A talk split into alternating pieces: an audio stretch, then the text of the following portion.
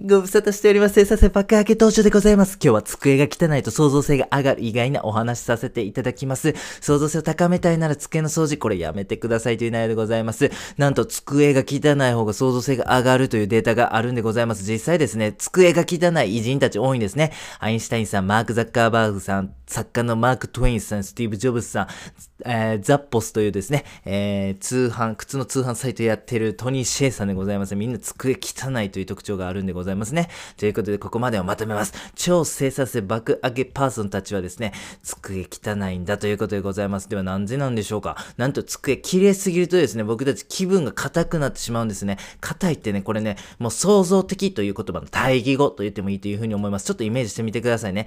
えーかアイディアが出まくる会議とアイディア全く出ない会議でございます。ございますアイディア出まくる会議で爆笑で楽しくてみんな笑顔でやってるそんなイメージありますよね。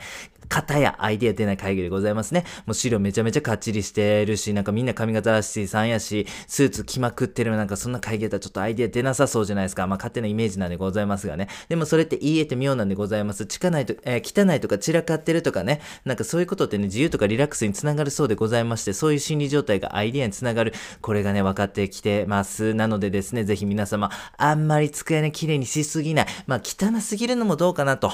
はい。そういうこともあるかと思いますが、例えばなんですけども、最近であるテレワークとかね、リモートワークとかで自宅で作業なさってる方も多いというふうに思います。そういう自宅のね、えー周りの人に迷惑かけない、周りの人に見られない環境であればですね、ある程度、机汚くていいんじゃないでしょうか。皆様ちょっとずつチャレンジしてみてください。最後にやってみようのコーナーでございます。机が汚いと創造性が上がる意外なお話でございました。創造性を高めたいなら机の掃除やめようということでございます。います皆様の周りの方ですね、この法則当てはまるでしょうか？僕は結構当てはまってましたね。汚い人結構仕事できるな、そういう傾向がございます。えー、でも、とは言いつつですね、皆様やっぱりね、机、綺麗だと思います。基本的にね、机をね、汚いままにしておくって結構辛いというか、周りの目もあるし、綺麗な机ってすごいなんかね、あの、心も気持ちよくなるじゃないですか。だからね、結構ね、机綺麗に保ってる方多いと思うんですが、これからですね、ちょっとずつ汚くする練習ですね。よろしくお願いします。最初はですね、えっ、と、机に物を置いたまま変えるとかね、机に、えー物を置いたまま片付けない。これ、ちょっとずつやっていただくことによってですね、